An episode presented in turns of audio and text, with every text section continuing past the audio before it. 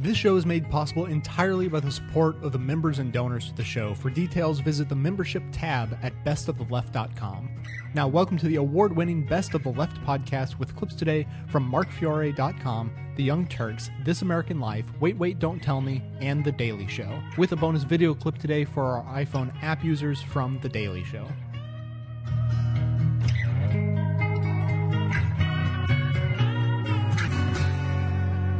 With banks again floating on a sea of green, it's time we got to the bottom of how they did it then and what they want now in Born to Lose, an inspirational American story of winning by losing. Realizing that their portfolios included loads of shaky loans and bundled bullshit.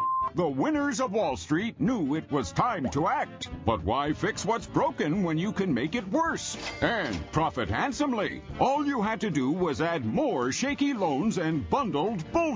Guaranteed to fail. Then take out gambler's insurance, which pays you off big time for losing, which means you've won.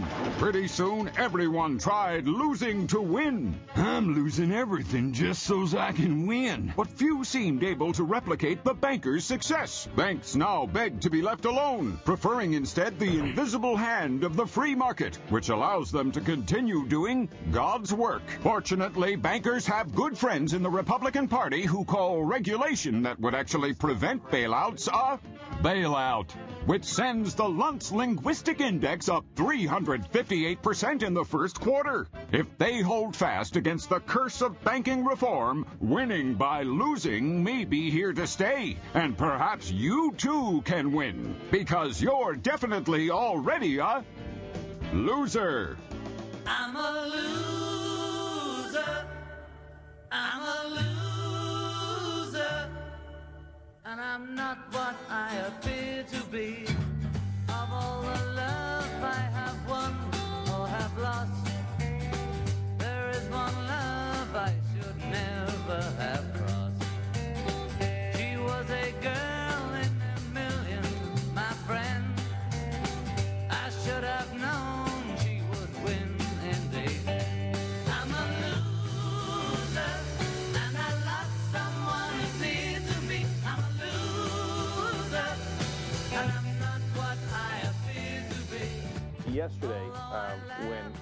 On the fact that he appeared to be sporting the big bankers. Uh, he came up with a convening excuse. He's like, uh, "Big bankers? No, no, no, no. I meant I'm for the small bankers, the community bankers." And when pressed further on it, there was this great little exchange. Let's watch. But how do you push back against this perception that you are doing the baiting of the large banks? You know, there was a report that you guys met with hedge fund managers in New York. Isn't uh, a lot of people are viewing this this particular line of argument, this bailout argument, as Well, you could you could talk back? to the community bankers in Kentucky who are. about the community bankers. But I, but I'm telling you about the community bankers in Kentucky. This is not everybody. Have you talked with other people other than community bankers? Well, sure. I, we we talk to people all the time. I'm not denying that. What's wrong with that? I mean, that that's how we learn how people feel about legislation. But the community bankers in Kentucky, the little guys, But what do you say the Main Street guys, that this is just spin the Main Street guys are overwhelmingly opposed What to this say to bill. folks who say that this is just spin Yeah. to deflect attention from the fact that you're representing the large banks? I say that that He says, uh, I say that's inaccurate. Uh, we talk to people all the time. What do you mean? What are you talking about? He talked to the top 25 bankers in the country. That's why he went to New York last week uh, to try to collect their money. And then he went and did their bidding, and he got caught with his hand in the cookie jar. So remember that speech we showed you with, uh, and now the biggest problem, and I repeat, now the biggest problem is that the Democrats want a bailout that is permanent. The Democrats want a bailout that is permanent. We must kill financial reform. Did I do that right? We must kill financial reform. So, oh, oh, got caught in the cookie jar. So everybody's on him now. Hey, look, I mean, the media is asking him tough questions. Ah, God, I love that. He says, we talk to people all the time. Is it me, or does Mitch McConnell look like he had the soul sucked out of him?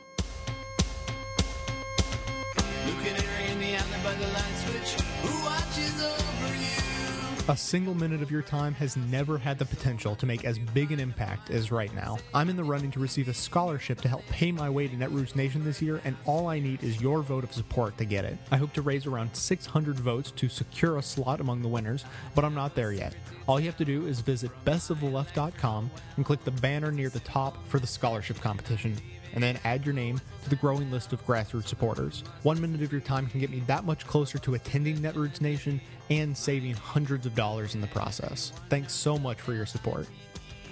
My story's infinite, like the Longines Symphonette. It doesn't rest. This inside job takes place deep in the heart of Wall Street financial engineering.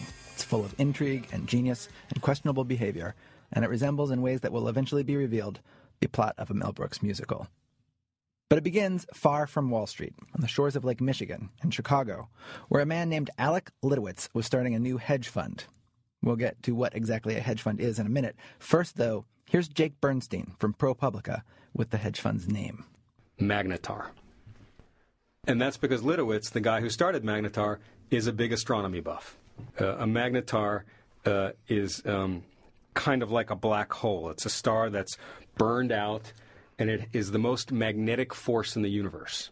and they have a marketing spiel. You may not have noticed, but that was the other half of the ProPublica duo entering the conversation, Jesse Eisinger. And they have a marketing spiel. They say that this firm is going to attract the best employees, the best investors. Uh, we're going to have the highest returns, and they give T-shirts to people that say "very bright, very magnetic." Uh, and you know, there were some times employees would joke that they're named after a black hole, but uh, for the most part, they they start out with these high ambitions and excitement, and they're really enthusiastic about it. So, what do hedge funds do anyway? Well, basically, they gather a bunch of money from investors and they try to get that money to grow using whatever strategy they think will make them and their investors rich.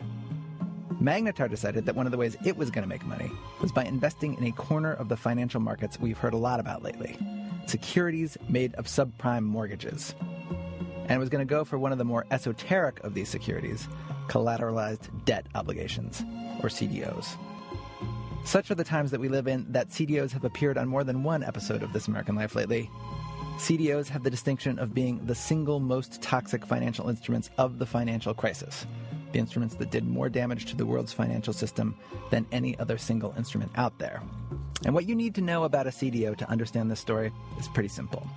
A CDO, at least the kind Magnetar was interested in, is a financial security that's made up of dozens of bonds and each bond is itself made up of hundreds of individual mortgages.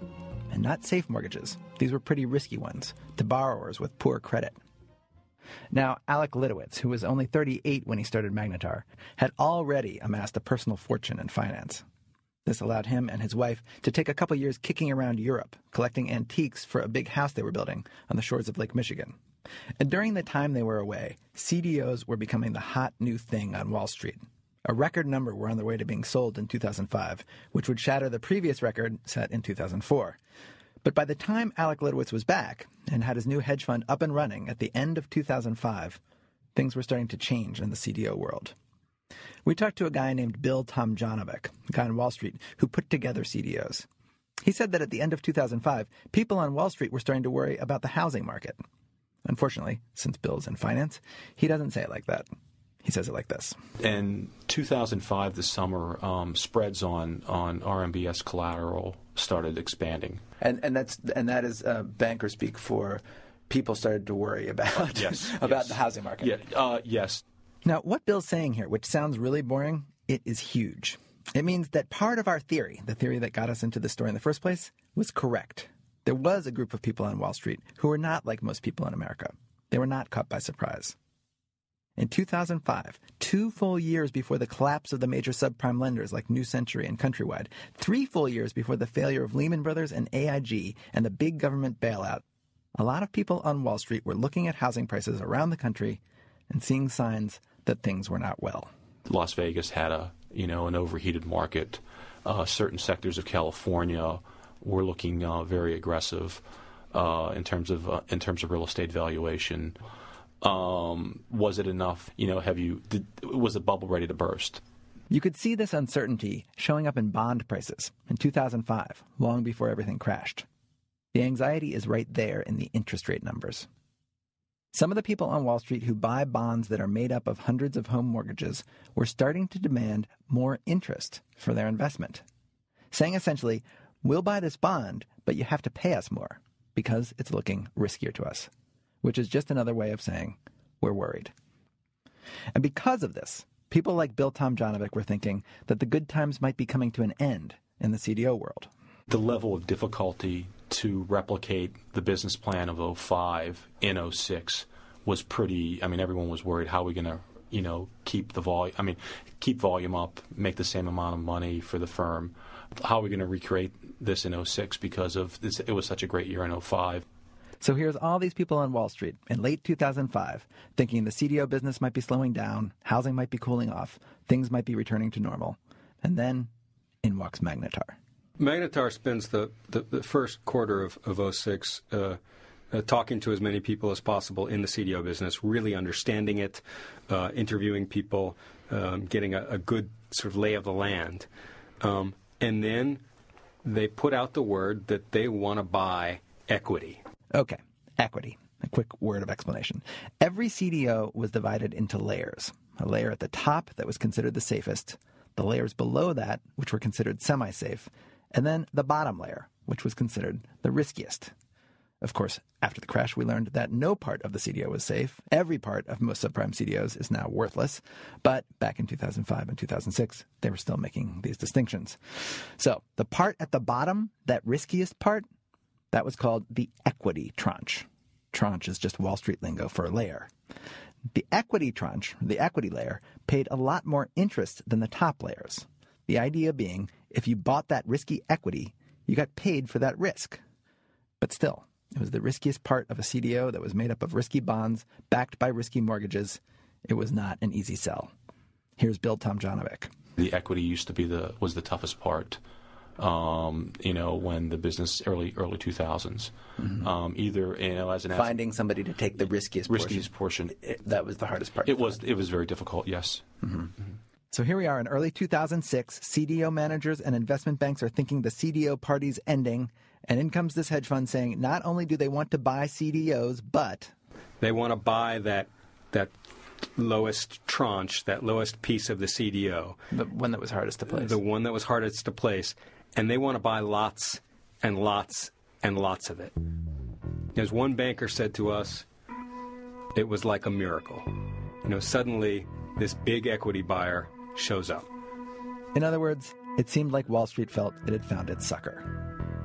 An article in Business Week later wondered if Magnetar was poised to get, quote, shredded. Magnetar's entrance into the CDO market in 2006 had a huge impact, though. If they were willing to buy the equity piece, it became easier for Wall Street banks to make the CDO. Buyers were easier to find for the parts that were less risky. Magnetar, as the equity buyer, was often called the sponsor of the CDOs in which it bought the equity, since without Magnetar, the CDO probably wouldn't have gotten made in the first place. Magnetar's entry into the market helped the CDO business, which insiders worried was petering out in 2005, roar back to life. 2006 ended up being even bigger than 2005. In fact, it became the best year in CDO history. A lot of CDO deals got done, and a lot of that had to do with Magnetar. Their pace of production was extraordinary by, by any estimation. In a year's time, from the middle of 06 to the middle of 07, they do 28 deals, you know, worth an estimated $40 billion. Just to put that in perspective, that's about a third to a half of this corner of the subprime CDO market that they were operating in. And for one hedge fund to account for that much was very rare. In fact, we, we ran this by um, Bill Tomjanovic, the uh, CDO manager. He he was familiar with Magnetar, um, but he didn't know how many deals they'd been a part of. And when we ran that number by him, he was pretty impressed. That's a lot of deals. That's a lot of deals. Was that is that enough to sort of be an influence in the market? Uh, I would say that. Uh, wow, it, it sounds big. yeah, yeah. Now, most insiders who knew Magnetar would not have described them as suckers. In fact, every single person that Jake and Jesse and I have talked to about Magnetar uses the same word to describe them smart. Sometimes they'll say really smart. And yet, here they were, going on this huge spending spree, buying the riskiest parts of these financial products that were all backed by a housing market insiders were starting to view with more and more suspicion. And that caused a lot of people to wonder why. People puzzled it out and they talked about it and they tried to figure out, well, what's the strategy here? Why would they like such risky stuff? And then they figured it out. As one CDO manager said to us, you know, at a certain point we were in on the joke. The joke being that Magnetar was also betting against the very CDOs that it was creating.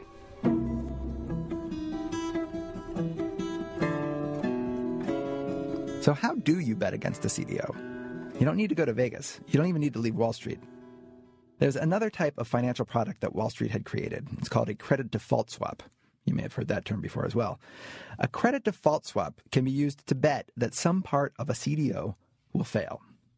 And the way it works, you pick a CDO that you think might fail, and then you pay some Wall Street firm a little bit of money a few times a year. If the CDO does fine, the Wall Street firm keeps your money. But if it fails, the Wall Street firm pays you the entire value of the part of the CDO that you're betting against, a massive amount of money. The theory on the street was Magnetar didn't care in the long term whether the equity it was buying survived. They made the equity investment mainly as a catalyst for the creation of the rest of the CDO. Magnetar would cause these CDOs to be created by buying this tiny equity portion, which was typically just 5 or 6% of the value of the entire CDO. And then they'd place a bet, take out a credit default swap on one of the larger sections above. They also placed bets against other similar CDOs out there. So the theory among many of the people Jake and Jesse interviewed, and I should emphasize, Magnetar disputes this theory, but the theory was say the equity portion cost Magnetar 10 million to buy, but the entire CDO itself is 100 times that, a billion or even 2 billion dollars. If one of the upper sections of the CDO goes bust and Magnetar is betting against it, they stood to make a lot more than $10 million, potentially hundreds of millions of dollars. It was such a brilliant idea, soon others got in on the act. This strategy was being employed by some hedge funds, uh, but Magnetar was the biggest. They did it uh, the most, they put the most money toward it, and in fact, on Wall Street, it became known, according to the people we've talked to, as the Magnetar trade.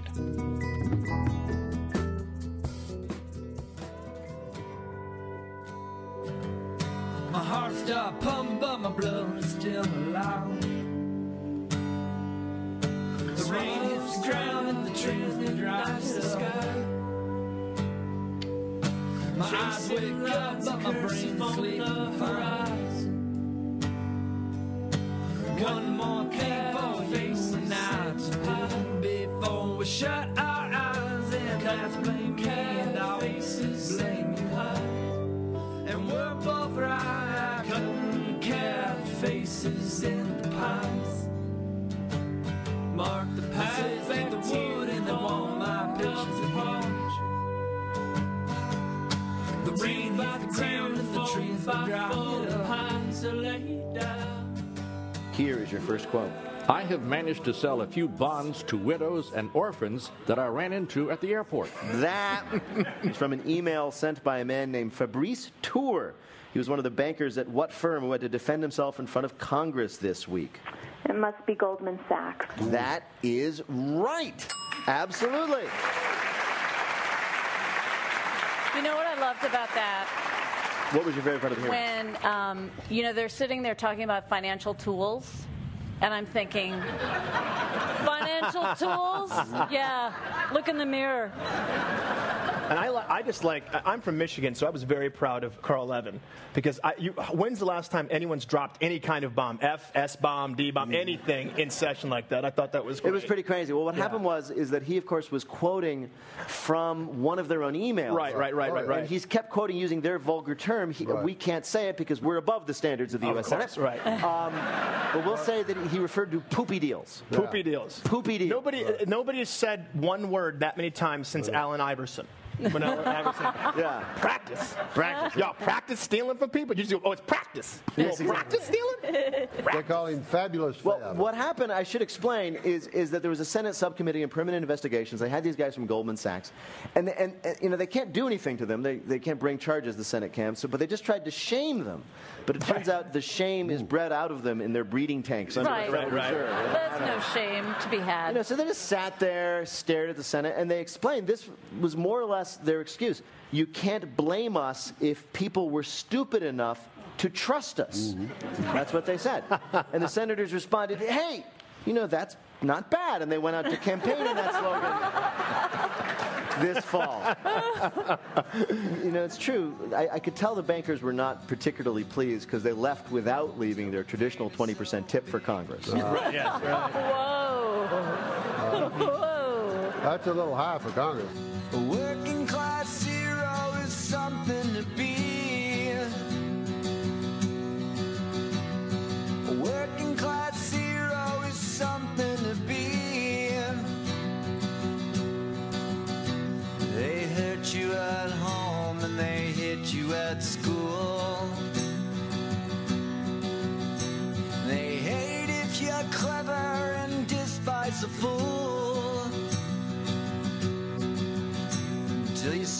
So fucking crazy can't follow their rules.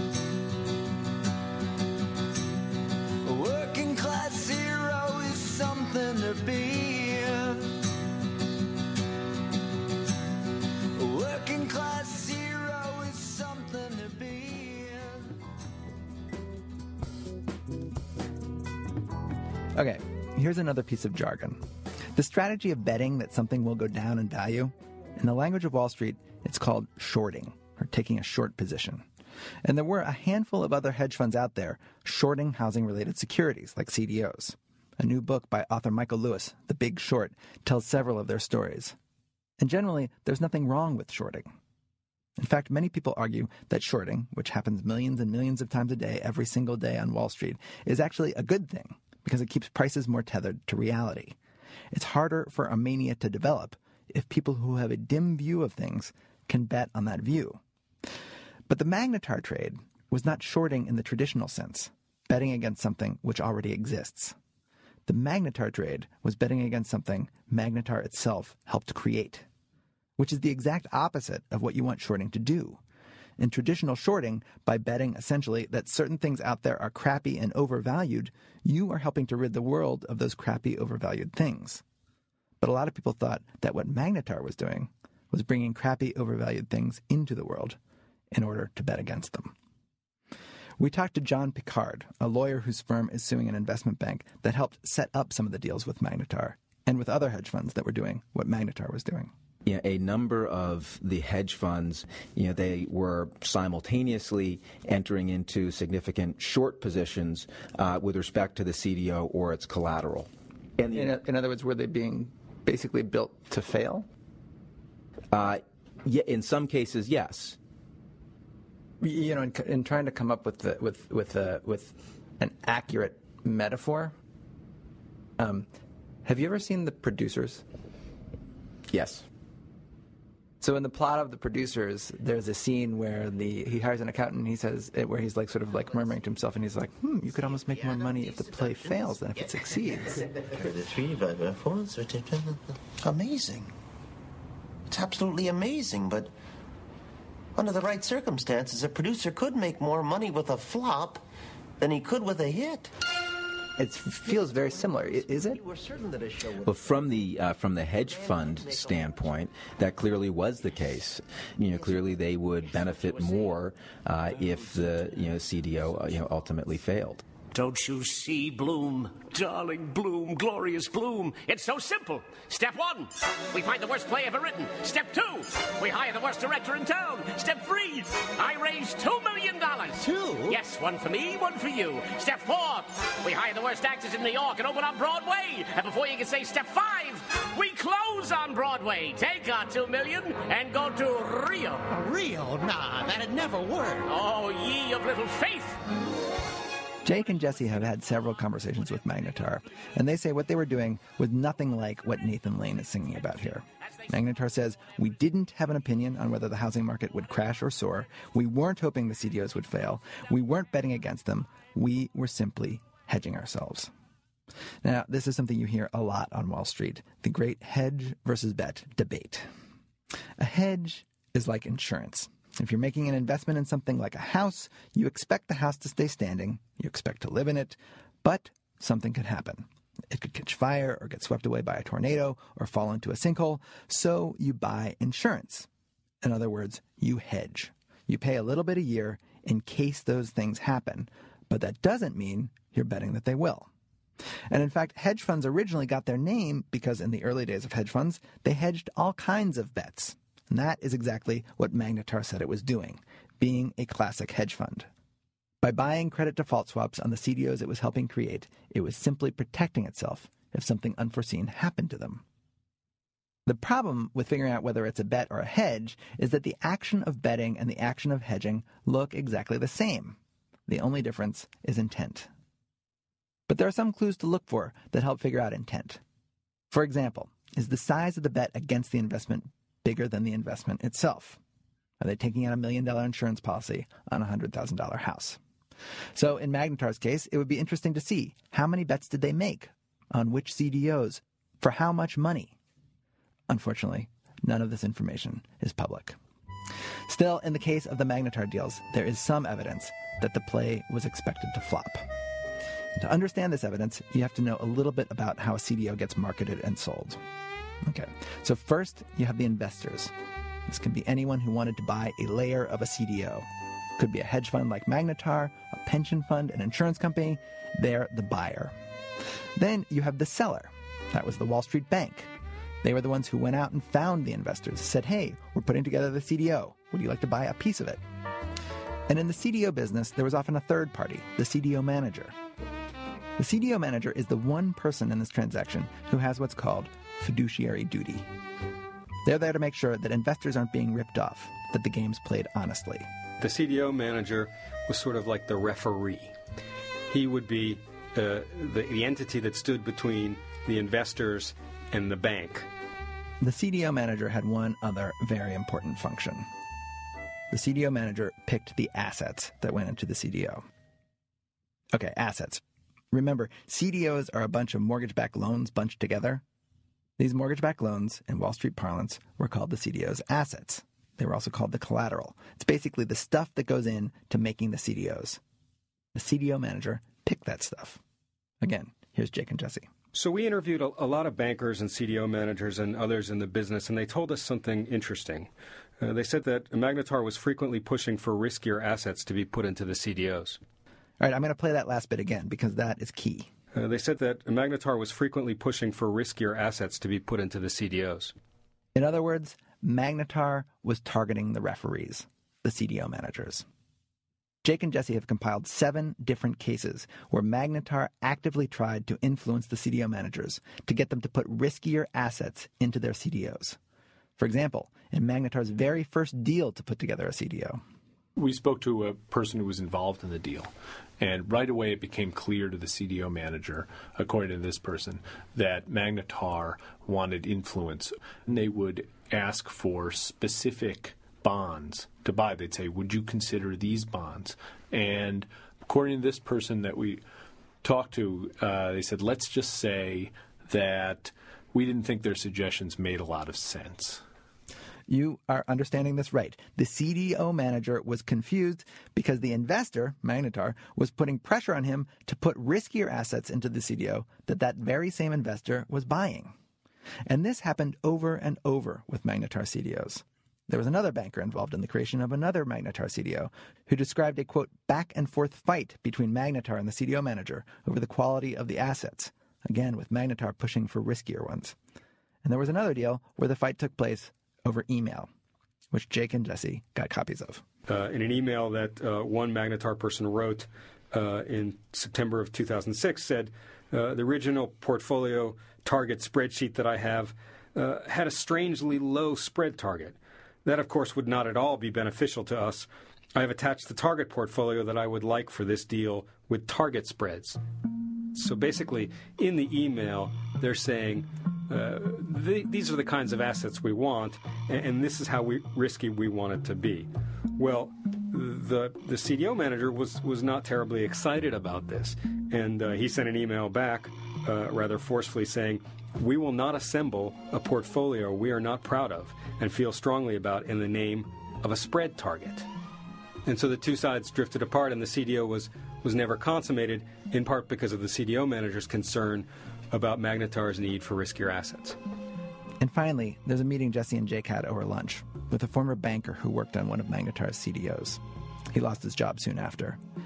At lunch, they showed this banker the list of unusually risky assets that were in the CDO that he'd helped put together with Magnetar. And uh, he looked at it, and you know he went down the list. And he said, uh, "Yeah, they asked for this one, and, and they got it. Uh, they asked for this one, and they got it. And they asked for this one, and it went in. And then he he said, you know, after looking at this, I deserve to lose my job."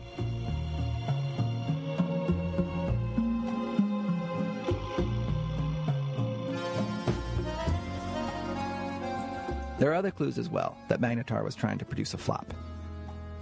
Magnetar's CDOs, in an independent analysis commissioned by ProPublica, went bad faster than other similar CDOs. And then, of course, there's this. For a company that came in at the height of the housing mania, invested in the riskiest parts of the dodgiest subprime related CDOs out there, CDOs which got completely wiped out in the crash, a crash which started just months after it finished making its last purchase, Magnetar sure did make a lot of money. 2007 was a very profitable year for Magnetar. We know that uh, one of their funds, the Constellation Fund, which presumably had uh, some of the profits from their CDO business, uh, was up 76%. And we know that the firm, Magnetar, grew rapidly during this period. When uh, Litowitz, uh, its founder, Alec Litowitz, uh, started Magnetar in 2005, he had $1.7 billion under management. Uh, and uh, by the end of 2007, he had eight billion, almost eight, almost eight billion. So within the span of almost three years, he'd increased the amount of money under management by six billion dollars. Right, and while some of that, uh, I'm sure, was uh, inv- uh, new investors, uh, some of that was also profit from the business that they were doing. If Magnetar was making a lot of money on these CDOs, there was another group that wasn't. And that was the group of people who were buying the top rated portions of these CDOs that Magnetar was sponsoring and then betting against. There was a group of mutual funds in Tennessee that lost a bunch of money on Magnetar CDOs. There was a regional bank in Ohio, a Lutheran fraternal organization in Minnesota. But surprisingly, the biggest purchasers of Magnetar CDOs, we now know, were the very same investment banks that put these CDOs together in the first place. That's right, the banks were making these CDOs and essentially selling them to themselves. For example, one CDO deal that Jake and Jesse have managed to learn a lot about, a CDO that Magnetar put together with JP Morgan. Magnetar bought the equity portion of the deal for around 10 million. JP Morgan bought the top portion for almost 100 times that, nearly a billion dollars. Which was strange because some of the bankers at JP Morgan knew that Magnetar had selected especially risky assets to go into the CDO and that Magnetar had placed a bet against the middle portion of the CDO. But they went ahead and put the deal together and then bought the biggest piece of it without hedging themselves. Either because they convinced themselves it still wasn't that risky, or because they just didn't give a damn about the risk, or some combination of the two. What they were certain about was how much money they'd make in fees. JP Morgan made, we understand, $20 million in fees for the bank. Probably but, about half of which was was dis- was distributed in bonuses to the bankers who worked on it. Yeah, roughly, generally. Generally. Uh, and yet the bank retained this the top rated safest portion of the deal that eventually got wiped out and they took about an $880 million loss on the deal according to people we've spoken to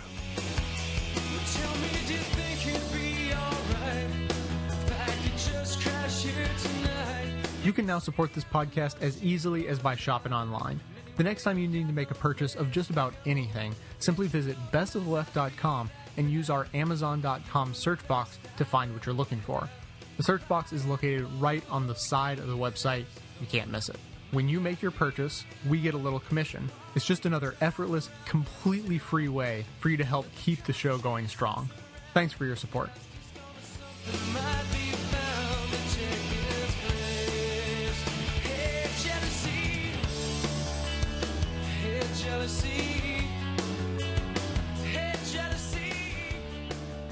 Scott Brown. Boston Globe is talking to him, and they say, "Hey, you know, you signed this letter saying you're uh, uh, opposed to going forward with financial reform." And he says, "Well, you know, we just think it's not been done the right way." And so the Globe asks him, "Oh, okay, great. So what do you think would be doing it the right way? What's your alternative?" All right. Now I'm going to quote the Boston Globe here. Brown left open the possibility that he could support a compromise. Here's a quote from Brown himself. I want to see when it's going to come up, how it's going to come up. I'm always open to working some through, something through so that it's truly bipartisan. Sounds good so far. Brown, whose vote uh, could be critical as Democrats seek to find a GOP member to avoid a filibuster, assiduously avoided talking about the specifics. When asked what areas he thought should be fixed, he replied, quote, well, what areas do you think should be fixed? I mean, you know, tell you tell me, and then I'll get a team and go fix it. So you have no idea how to fix financial reform. You haven't even thought about it yet? You ask a reporter from the Boston Globe, what's your fix? And then you say, well, I'm blocking the financial reform and I don't have an alternative, but I'm willing to listen to a freaking reporter tell me what the alternative should be. It's a joke. The whole party's a joke. They're all a joke. Now, now why, why is Scott Brown saying this? Why does he have no alternative, no fix at all, and blocking reform? Well, you're going to be shocked to find out his largest donors were Wall Street bankers. Who could have seen that coming? Remember, the Tea Party guys supported Scott Brown. They're like, yeah, Tea Party, we hate the bailouts. Yeah. Meanwhile, the bankers are like, Scott, come here. Uh, what, what do you need on this check? So we can get those dupes in the Tea Parties to vote for you so you can kill financial reform so that when we crash next time, we're going to need another bailout. Uh, he got $200,000 in campaign donations from Wall Street and business executives. $106,000 came directly from just Wall Street executives. Why do you think they gave him that money? So that he can go kill financial reform and go, allergy blinkers? I don't know. How will you fix it? Oh. Damn, it feels good to be a gangster. A real gangster ass nigga knows the play. The real gangster ass niggas get the flies of the bitches. Ask that gangster ass nigga little shit. The bitches look at gangster ass niggas like a stop sign and play the role of little Miss Sweet. But catch the bitch all alone, get the digits, take her out, and end up hitting her ass with the meat. Cause gangsta ass niggas be the game players, and everything's quiet in the clique. A gangsta ass nigga pulls the trigger and his partners in the posse ain't telling off shit. Real gangsta ass niggas don't talk much. All you hear is the black from the gun blast. And real gangsta ass niggas don't run for shit. Cause real gangsta ass niggas can't run fast. We talked to one banker uh, in this world uh, who did uh, business, CDO business, and he described uh, what had happened as uh, a success. We were sort of taken aback by this because most of these CDOs failed, and the banks ended up uh, saddled with huge losses, which the taxpayers will be paying off for a long time to come. And and so we asked, how could this be a success? And he said, well, the bankers did very well their bottom lines, their bank accounts uh, are, are still quite full. They might not be at those banks anymore, but uh, they're doing all right. Um, so, in the eyes of individual actors, uh, this was not a complete and total debacle.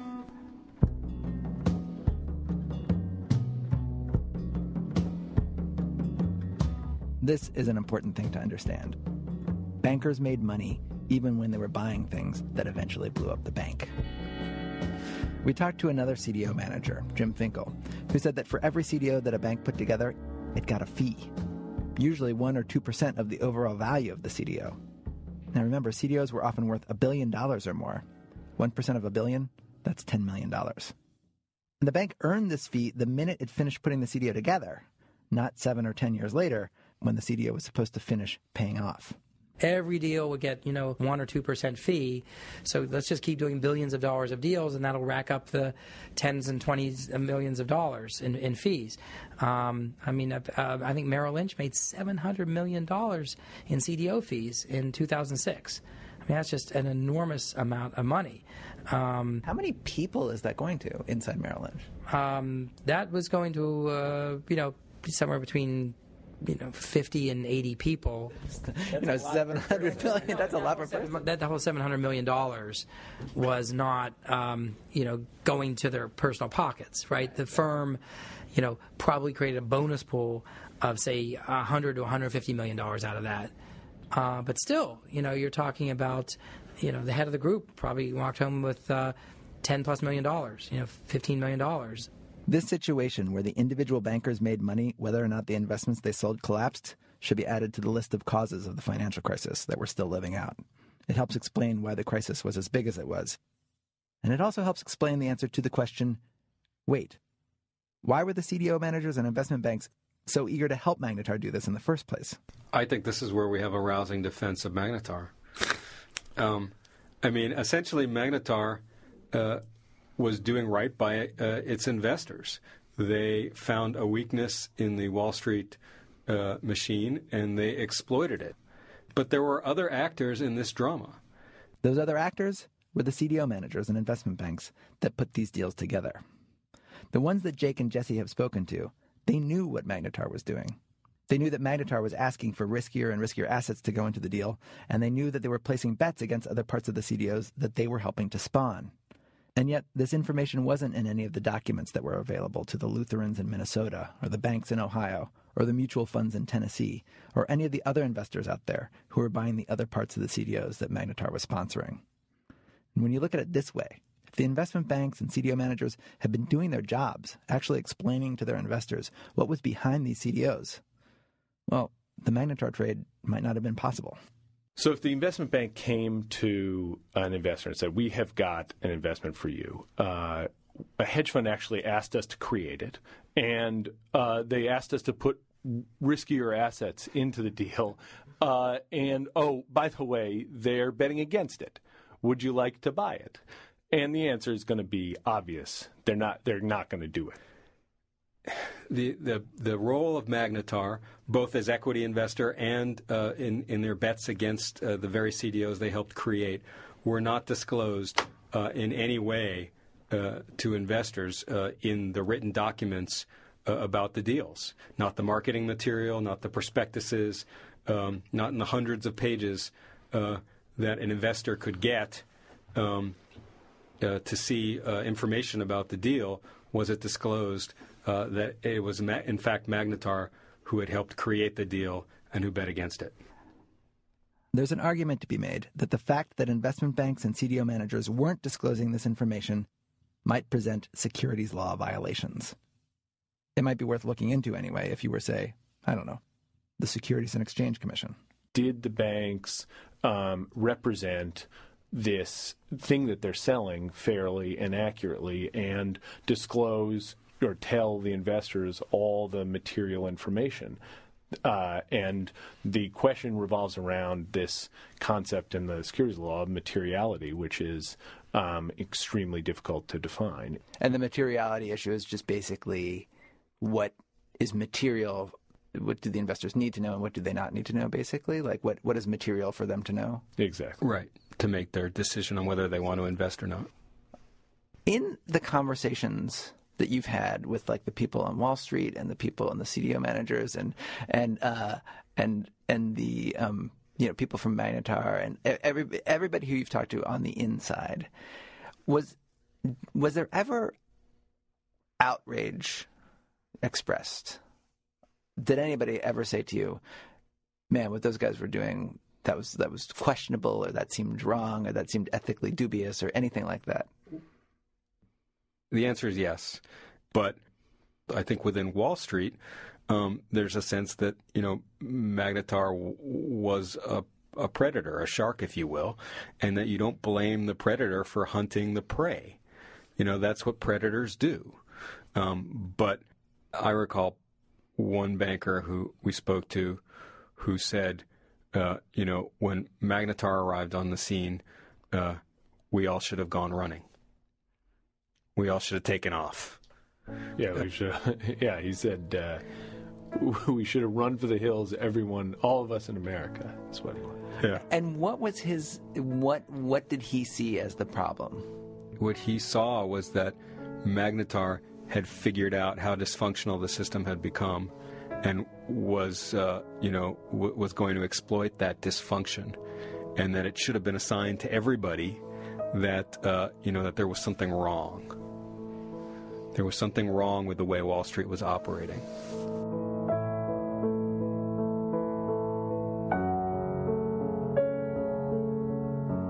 Even if what was happening here wasn't illegal, it had profound consequences for the financial system, the taxpayers, and the global economy. If the CDO market had been allowed to cool off at the end of 2005, as market insiders thought it might, the financial crisis almost certainly would not have been as bad as it was. Magnetar, by entering the market when it did, by catalyzing the volume of production that it did, extended the mania and exacerbated the crash. Of the 24 Magnetar CDOs that ProPublica was able to track down, 23 of them are nearly worthless today. In total, nearly $40 billion evaporated. A good portion of that 40 billion was held by the banks, no doubt part of the hole the taxpayers had to cover when we bailed out the financial system.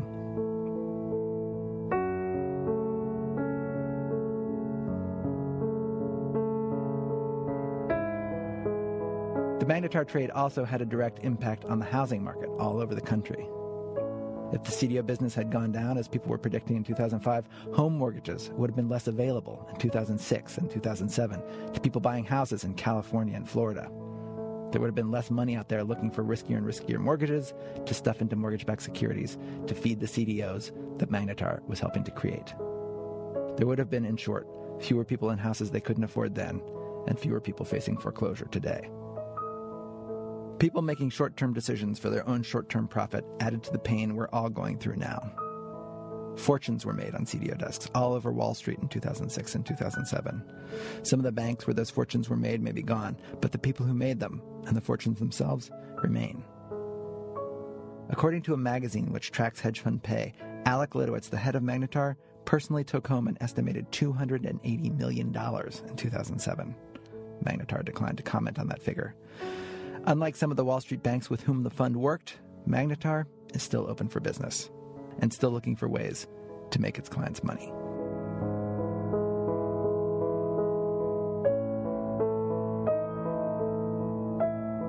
Alex Blumberg, who's part of our Planet Money team. Planet Money is a co-production between our program and NPR News. This story was done as a collaboration with ProPublica and the reporters Jake Bernstein and Jesse Eisinger. A statement from Magnetar and its full response to our questions, emails between a CDO manager and Magnetar, a timeline of the deals, analysis, lots of documents. A more detailed version of this story are all at ProPublica's website, propublica.org. By the way, just this week, the former CEO of Citigroup, Charles Prince, testified before the Financial Crisis Inquiry Commission about CDOs. Citigroup uh, did several CDO deals with Magnetar. The names of those deals Cetus 2 and 4, Octans 3, Lacerta. Each of these deals was over a billion dollars. Now they're almost worthless, of course. Charles Prince uh, told the commission that CDOs made up most of the losses at Citigroup. He said these were the losses, CDOs, that required the government to bail out the bank. Even though at the time, he said, everyone believed they were totally safe investments.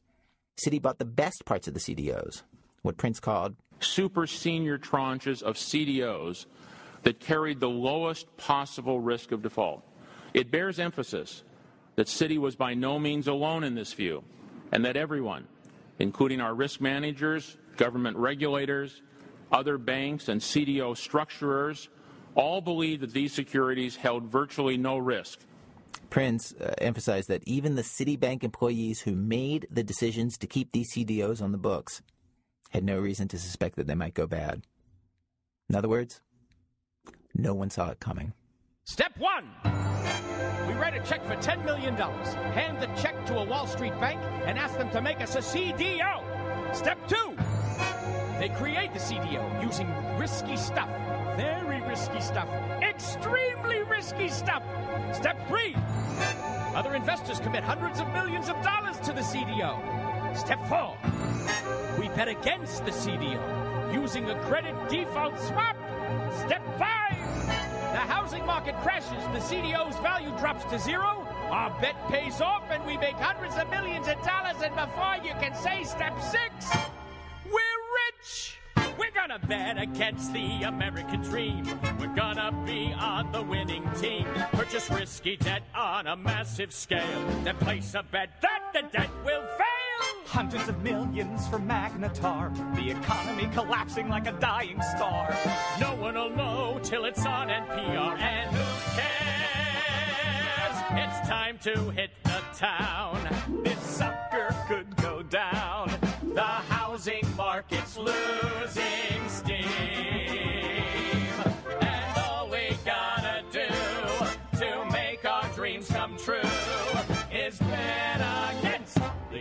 The American dream. You know, there's been some uh, encouraging financial news of late, but Americans are still looking at double digit unemployment.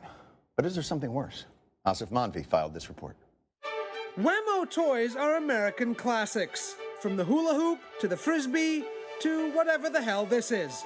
But these days, this iconic company faces a harsh reality, as I learned when I sat down with CEO Kyle Aguilar at the Wham-O corporate headquarters. We moved our production for the frisbees, hula hoops, pool noodles from China back here to the United States. China, they have the, the wages are going up, materials going up, there's more freight charges. Coming back here just makes economic sense. So it costs too much to be in China.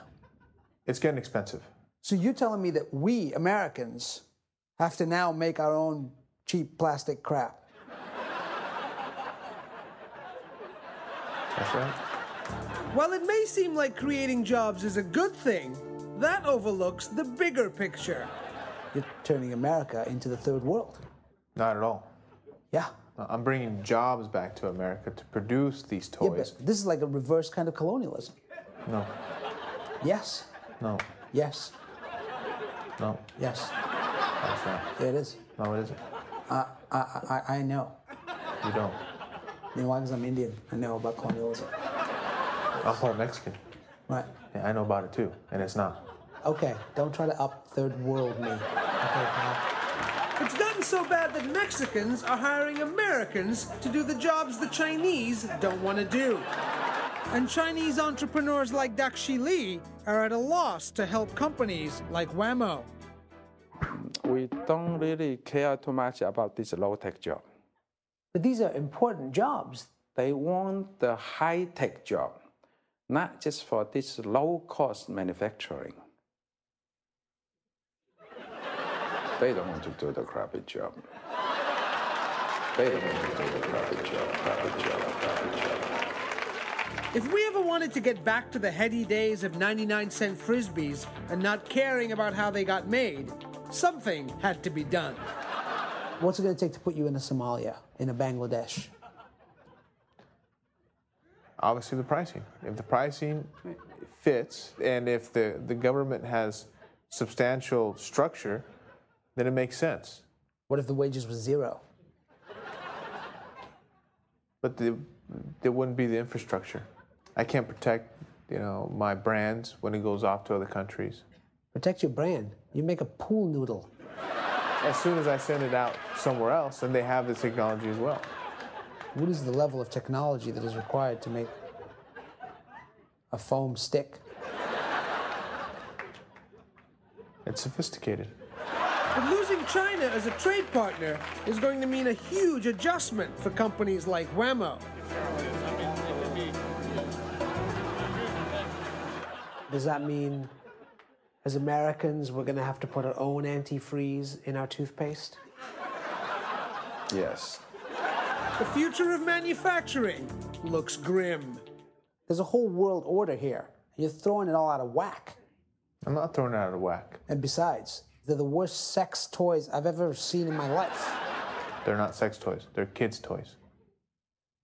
They're not sex toys. They're not sex toys. They're You're kids. telling me these are not sex toys. They are not sex toys. Okay, then what are the what are the what are the ridges on the frisbee for? For aerodynamics. What about the uh, what about the pool noodle? Absolutely not. I'm gonna have to make some phone calls. Hi, everyone. Now, running this podcast is an absolute passion of mine that I've been pursuing for years. But of course, everyone understands that it takes a little bit of money to get along in this world, and that's where the members come in. Members sign up and donate as little as $5 a month, which allows me to pump out 10 episodes per month now. So while you're thinking about that and rationalizing that little expense, just realize it breaks down to only 50 cents per episode, and it's even less if you sign up for a full year. And beyond that, in return, you get access to a set of members only raw feeds, and these deliver audio plus video clips from the show as well as a separate feed just for bonus content that would otherwise end up on the cutting room floor. So for details, please visit the membership tab at bestoftheleft.com. Thanks for your support. Uh, the GOP is unified in their opposition to financial reform. All 41 senators signed a bill saying to Harry Reid, Whoa, nice and easy, big guy. I need you to slow down. This isn't bipartisan. We can't sign off on any of this. What did I tell you yesterday? You remember what I said? When I said, oh, John Cornyn said, I, I don't know, maybe we should break up the big banks. I, don't. I said, oh, he'll walk that back. Oh, you will get a backpedal on that. Instantly, today. Backpedal, backpedal, backpedal. They're like, oh, what, what, what do you mean? No, no, no, we, no, nothing to the banks. No, no, no, leave the banks alone. Poor banks, poor banks. And of course, in their letter, they talk about, oh, no, we want to prevent bailouts. Uh, we don't want you to do nothing. But right now, you should do nothing, and you should keep the status quo as it is. And they even added this sentence, which I thought was uh, critical. They said, uh, their, their letter to Harry, this is a complex issue that could have unintended consequences on job growth, the ability of Americans and business owners to access credit, and the United States' role as a worldwide leader in innovation and capital formation. I mean, that's a bank lobbyist wrote that for them. That's what the bank lobbyists always say. Oh no, it's very important that we do financial innovation and that we keep the markets working. And hey, look, we give credit and, and create jobs, so you better make sure that you don't touch us at all. Hey, Republicans, you want to stand united on the side of the Wall Street bankers? Oh, have at it, Hoss. Go crazy. See how that works out for you. I told you they'd fall in line, and they did today. They're trying to get the money from the bankers. But I, I don't want you to get confused. They will break.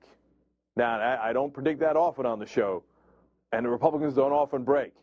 But this unity will break, and some of them will vote for the bill in the end because this is way too politically dangerous. They're playing Russian roulette with their careers here, banking the bank, uh, backing the bankers in this environment.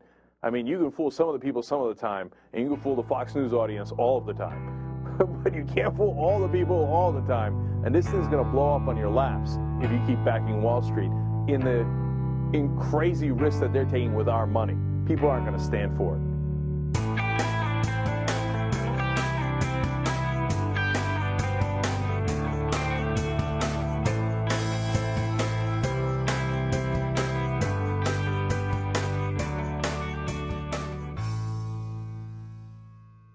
Thanks for listening, everyone. So it's time to start getting a little bit excited. We're uh, less than a month now away from the the first of two big liberal conferences happening this summer, the America's Future Now conference happening in June, June 7th to the 9th in Washington D.C. And I will be in attendance entirely thanks to the support of all of you guys who uh, sent in donations, raised a little bit of money to help get me to that event. So thanks, thanks, thanks for all of that support. Now I just want to start uh, putting out there, although I have no details, zero details. So if you email and ask for details, I will have none to give you. But what I uh, what I want to say is that during that time in DC, you know, first of all, you should come to DC if you're not already there in a, you know to attend the conference. Uh, secondly, if you're going to be there anyways, whether you attend the conference or not, there's probably going to be something interesting going on that you should be involved in. Whether it's you know a listener meetup or you know some some sort of extracurricular activities going on. So uh, if you are the least bit interested in being involved, I will be you know putting out details on that through Facebook and Twitter if you want to passively, uh, you know, be interested in getting that sort of information. If you're actively interested in getting that sort of information, send me an email and I'll add you to the list so that when these things come up, uh, you know, if you know details are solidified, times, dates, places, that sort of thing, then I will email you directly and you can be on the in crowd to get uh, that sort of information. Of course, I'll be announcing it on the show as well, but you know, the show only comes out every couple of days, and then maybe you don't listen to it right away. So if you want the up to the minute information, uh, you really got to be in touch, uh, you know, by email, Facebook, Twitter, that sort of thing. Speaking of liberal conferences, of course, uh, still working on the scholarship for Netroots Nation. As of this moment, we're almost halfway to the goal of 600 votes of support to uh, to win the scholarship to help pay my way to Netroots Nation. Of course, I want to go there, uh, experience the whole thing, come back, tell stories on the show, you know, all that sort of thing. I want to be uh, the eyes and ears of anyone who can't make it to the event. So if you want to support my bid for that, it only takes about a minute. Go to the website, bestoftheleft.com, click through to the banner, click through again on an identical looking banner. You you won't wonder where I stole that image from for the uh, for the banner on my website. Click through again. It'll ask you for your uh, information, and, um, all you have to do is fill it in, and that shows your support and uh, pushes me up the list of candidates for that scholarship. So now we're down to something like a couple of weeks left in that competition, and uh, trying to get another you know 350 votes. It it sounds doable to me, you know, but we're we're n- nowhere near there yet. So uh, so please head to the website and check that out. Now, finally, I just want to thank a couple of members, of course. Uh, Scott G signed up on February 19th and actually went uh, above and beyond with his monthly membership. wanted to go a little above the uh, regular membership rate just to show his support. So thanks, uh, Scott, for doing that. And then James S. Uh, signed up for a full year membership starting on March 15th. So uh, huge thanks to James for uh, being so confident that he wanted to support the show for a full year that, that he went ahead and signed up to do that. Of course, these two members and all the members are who make the show possible in the most fundamental way. And then, uh, you know, as thanks, they get to enjoy uh, all the benefits of the Best of the Left raw feeds, including video, audio, and strictly bonus content, like stuff that would normally be just on the cutting, cutting room floor, goes straight to the members. So that's it for today. I hope uh, every one of you will continue to support the show just by telling all your friends and family about it. To stay connected to the show between episodes, check us out on Facebook and Twitter, of course, and that's where I'll be updating everyone on events that may be happening in Washington, D.C. in June. For details on the show, including links to all the sources and the music used in this and every episode, check out the show notes, which are actually uh, newly formatted, and I think people are enjoying uh, the, the new format of the show notes, both uh, on the website and on the iPod device, whatever it may be iPhone, iPod, whatever. Uh, show notes are uh, rearranged a little bit and I think make more sense now than they used to, so check that out. So, coming to you from far outside the conventional wisdom of Washington, D.C., my name is Jay, and this has been the Best of the Left podcast coming to you 10 times a month now, entirely thanks to the support of members and donors to the show from bestoftheleft.com.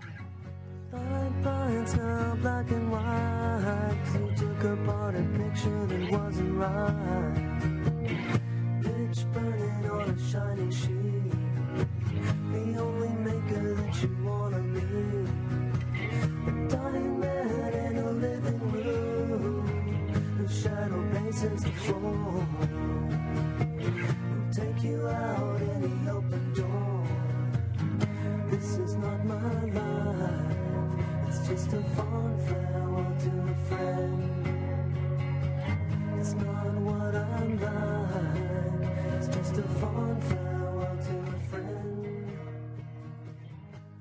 Hi there, it's Mike. Here's another unsolicited moment for the podcast listeners. Some things have changed since I sent my first message to Jay. The main change? More podcasts, 10 a month. And there's the iPod apps, the bonus clips divided into different categories for the subscribers. And now Jay has made this podcast his full-time job. Plus, Jay won the Best Produced Podcast of the Year award. By using the Amazon link on the Best of the Left podcast site, you can contribute with every purchase you make at reduced prices on just about everything everything. At Amazon, you can buy music, downloads, furnish your apartments, fill up your cupboards with linens, food, computer supplies, appliances, and on and on and on. Not just the Amazon DVDs and books. In fact, it's hard to name anything that you can't buy at Amazon. And you're contributing at the same time without paying a penny more. Now, my Social Security retirement check doesn't allow for much shopping, but I still manage to make sure Jay has my $5 subscription month after month. It's great to know that even on a meager income, I'm a big difference in our world, keeping the Best of the Left podcast going and growing and ensuring progressive concepts are introduced, heard, and passed on. I'm proud to be a part of that, and you will be too. Do your part. Do what you can. Thanks.